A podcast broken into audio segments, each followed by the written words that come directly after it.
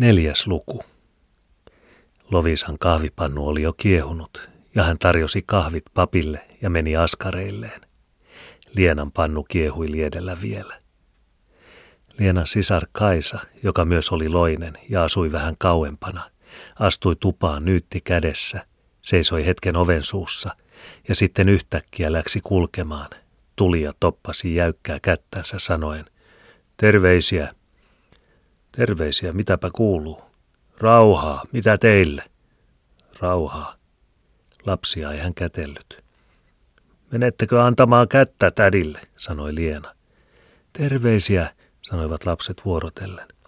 Terveisiä, mitäpä kuuluu, sanoi Kaisa. Rauhaa. Liena nosti jo pannussa selviämään. Kuuma siellä on, sanoi Kaisa. Kuuma on, sanoi Liena. Sopii nyt heinää tehdä, sanoi Kaisa. Sopii, sanoi Liena. Sitten otti Liena sokerin hakkausvehkeet kirstunsa pohjalta polvelleen ja alkoi tuohisessa pienennellä sokeria. Lehmän sääriluu vasaralla ja rikkinäisellä veitsellä naputteli hän taitavasti sokeriharkosta palat. Lapset keräytyivät ympärille, että jos muru lattialle lentäisi. Pääsettekö siitä? Vaan kukaan ei käskyä kuunnellut.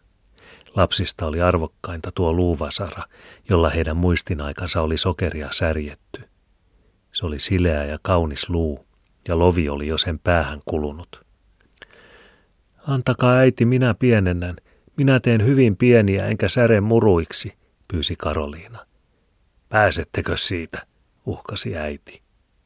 Joku pieni muru sirahti lattialle. Lapset ryntäsivät nokkimaan sitä.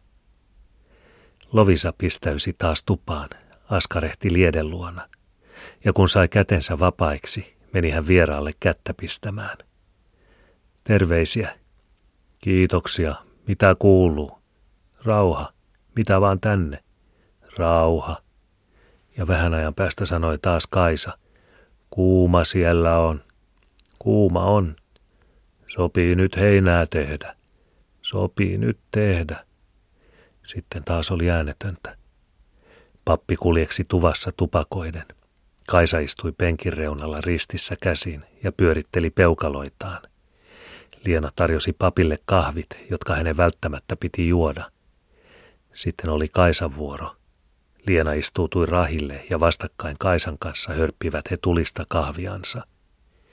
Oikea käsi oli suorana sojossa ja piteli vajaata kahvikuppia, ettei hameelle kahvi tippuisi, ja vasemman käden sormien päällä höyrysi ja lainehti tulinen teevati, kun sitä heilutti ja puhui siihen. Kuului vain hörpätessä, ja tyytyväinen ilme levisi kasvoille. Kyllä oli tuo kahvi poikaa. Se kiersi ja varisti niin sydänalaa. Ei parempaa rohtoa tarvinnut. Kun kolme kuppia oli juotu ja paritsat päälle maistimiksi, ojensi Liena sokerimurut lapsille, jotka mennät teuhasivat heti ulos. Pannu pantiin hiilokselle lepäämään, ettei jäähtyisi. Kaisa pyyhki hihan suulla hikisiä kasvojansa. Kuuma tuli. Kuuma. Mitenkä teidän puolellanne jaksetaan, kysyi Lovisa. Hyvästi, mikä siellä on jaksettaessa. Kohta kuitenkin lisäsi hän. Meidänkin emäntä se sai pieniä. Vai sai? Sai. Niin se pyysi, että jos Lovisa tulisi saunoille. Pitääpä tulla. Poikako on vai tyttö? Tyttö. Tyhjä vaivapa oli sitten jonkun mielestä, sanoi Liena. Jos ei olisi vaimoja, eipä olisi miehiäkään, sanoi pappi. Ja jos ei olisi miehiä, jäisipä tupakka tekemättä. Niin se on, sanoi Kaisa. Liena kaatoi vielä Kaisalle kupin kahvia. Ota, sanoi. Kaisa hörppi sen. Mitenkä se tahvo siellä jaksaa, kysyi Liena. Niin mikä tahvo? No se veljesi tahvo. Niinkö se veli tahvo? Huonosti se tahvo jaksaa. Eikä tuo kuolema tuolle tulle, kun tohtori kuului kieltäneen potaatin syönnin. Oho, vai on tahvo raukan asiat niin huonosti, huokasi Liena. Kaisa kohosi yhtäkkiä ylös, meni ja tökkäsi jokaiselle kättä, ja katosi. Jos Liena käväiseisi kodassa, siellä on rokkapata tulella. Jätän sen Lienan toimitukseksi, sanoi Lovisa. Jättäkää vaan.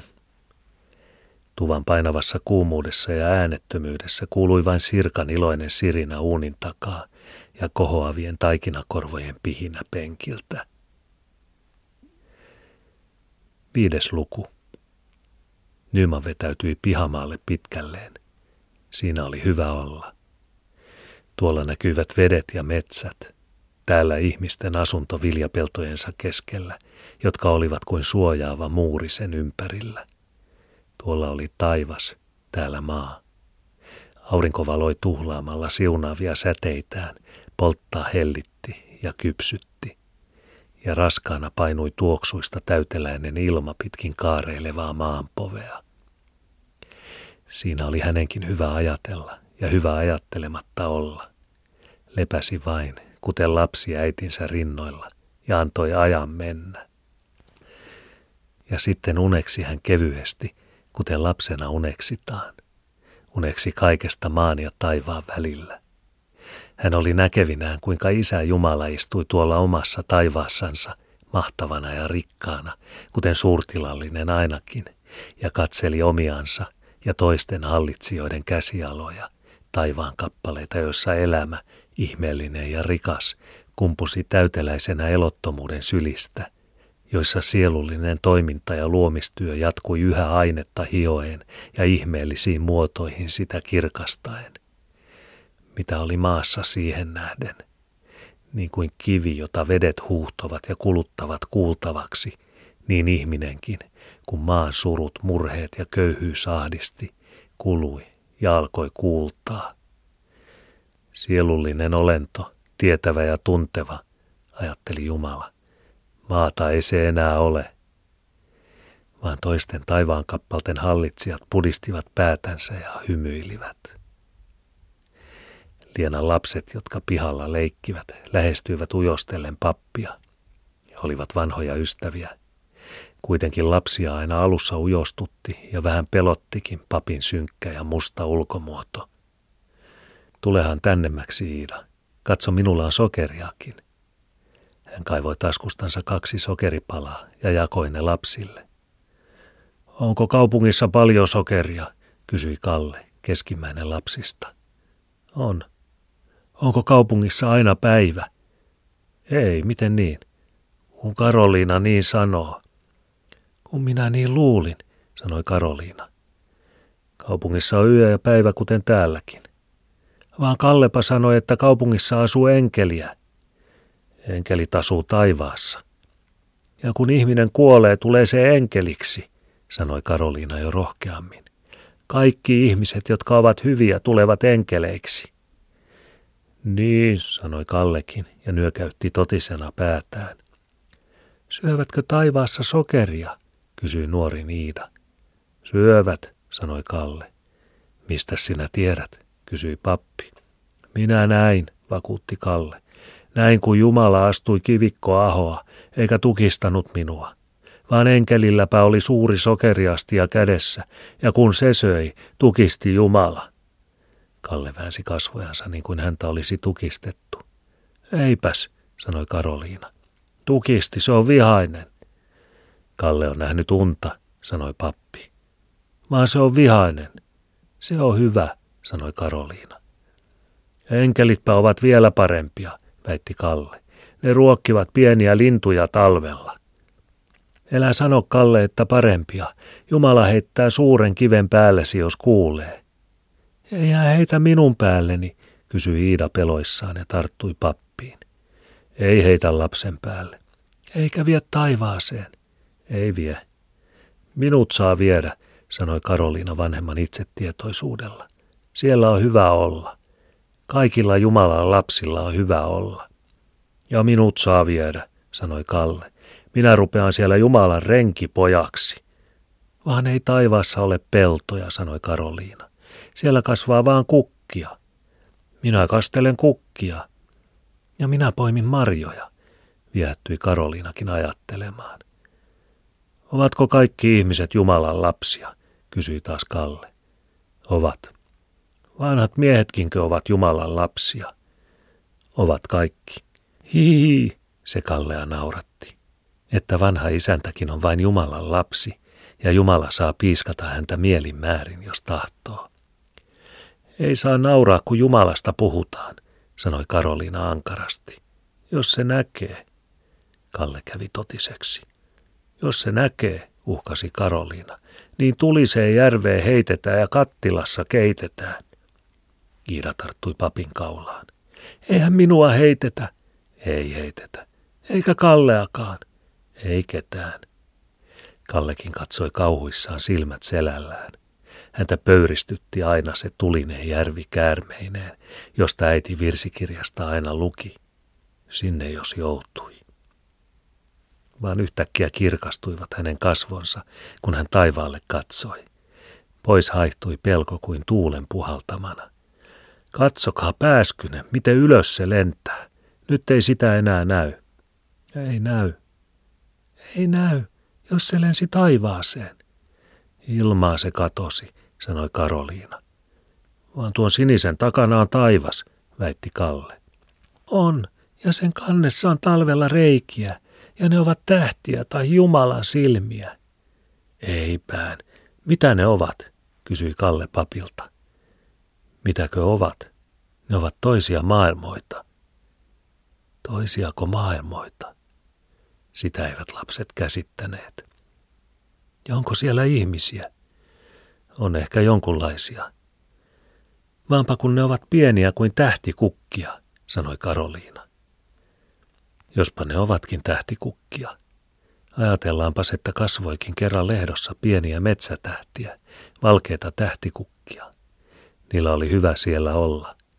Niiden sydän oli iloinen ja kevyt ja silmä viaton, niin kuin tähti kukan on. Vaan ne kaipasivat pois maasta. Ja kun kesäilta hämärtyi, kuului metsästä huokaus. Luoja kuuli se ja lähetti enkelinsä kysymään, mitä he vielä toivoivat. Eikö heillä ollut hyvä olla? Eikö maassa ollut ravintoa kyllin? Oli ravintoa maassa, vaan he tahtoivat nähdä itse Jumalan, auringon ja taivaan avaruuden. Samassa tuli tuulenpyörre, taittoi kukat varsistaan ja vei ne ylös avaruuksiin. Vaan auringon näkeminen häikäisi heidän silmänsä, eivätkä he mitään muuta nähneet. Ja sokeina harhailivat he taivaan kannella ja hajaantuivat erilleen. Aurinko kultasi heidät ikuisella kirkkaudella. Vaan mitä se oli? Pois kaipasivat he sieltä. Tänne katsovat nyt kultaiset tähdet sokeilla silmillään. Mitään eivät näe, vaan ääntä kuulevat ja ikävöivät. Ja kun yö pimenee, tuikahtelee surullisesti heidän sokea silmänsä, kun he yhä muistelevat tätä maata, jonka lapsia hekin kerran olivat. Ei olisi niiden pitänyt kaivata pois maasta, sanoi Karoliina. Ei, sanoi pappi. Eihän täällä olekaan niin paha olla. Ei, sanoi Kalle. En minä milloinkaan kaipaa. Siitä tulee sokeaksi. Ja siitä kun tahtoo nähdä Jumalan, sanoi Karoliina. Niin kuin eräs poikakin, sanoi pappi. Kertokaa. Oli kerran pieni poika ja hän tahtoi nähdä Jumalan. Kun hän kasvoi suuremmaksi, ajatteli hän, että Jumala on etsittävä hänen teoistansa. Hän katseli kaikkea ja kaikki oli kaunista. Hän kiintyi maailmaan, vaan se ei ollut luojalle otollista.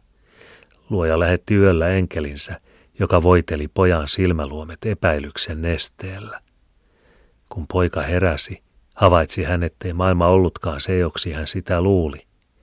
Mitään kaunista ei siinä ollut. Kaikki oli pientä ja vierasta, ja hän ikävöi. Ja kun hän oli yksin ja ikävöi, kohosi hänen omasta rinnastansa ihmeelliset sävelet. Hän kuunteli ja kuunteli. Niissä olikin se, jota hän oli kaivannut. Niissä oli se maailma, jota hän rakasti. Ja hänelle aukeni omien ajatustensa ihmemaailma, joka oli ihmeellisempi kuin luojan luomat ihmeet, rikkaampi kuin rannattomat avaruudet. Mutta se ei ollut otollista luojalle, ja hän päätti hukuttaa hänet hänen ajatustensa ylpeyden tähden. Vaan enkeleitä säälitti pojan kohtalo. Ja eräs enkeli, harmaa tuskien kehräjätär, lensi yöllä maahan ja kaatoi katkeraa yrttinestettä pojan silmäkulmiin. Kun poika heräsi, tunsi hän rinnassaan kirvelevää kipua, tunsi tyhjyyttä ja elämän autiutta. Hän oli yksin ja hyljätty. Hän oli pieni ja mitätön. Vaan luojan maailma oli nyt kirkkaampi hänestä. Se oli pieni ja kirkas kuin hänen entinen kotipiaansa. Kotipiaansa. Missä oli nyt se? Hän läksi etsimään, vaan oikeata tietä ei hän löytänyt. Hän etsii, etsii vieläkin kotiansa ja rauhansa ja kiertää yhä. Sillä se, joka tahtoo nähdä Jumalan, eikä ole luotu sitä näkemään, saa kärsiä siitä rangaistuksen. Vaan rangaistuksessa on siunaus. Niin että Jumala leppyy sitten, sanoi Karoliina. Niin se leppyy. Ja antaa sen pojan tulla taivaaseen, ja siellähän on ihmisen oikea koti. Siellä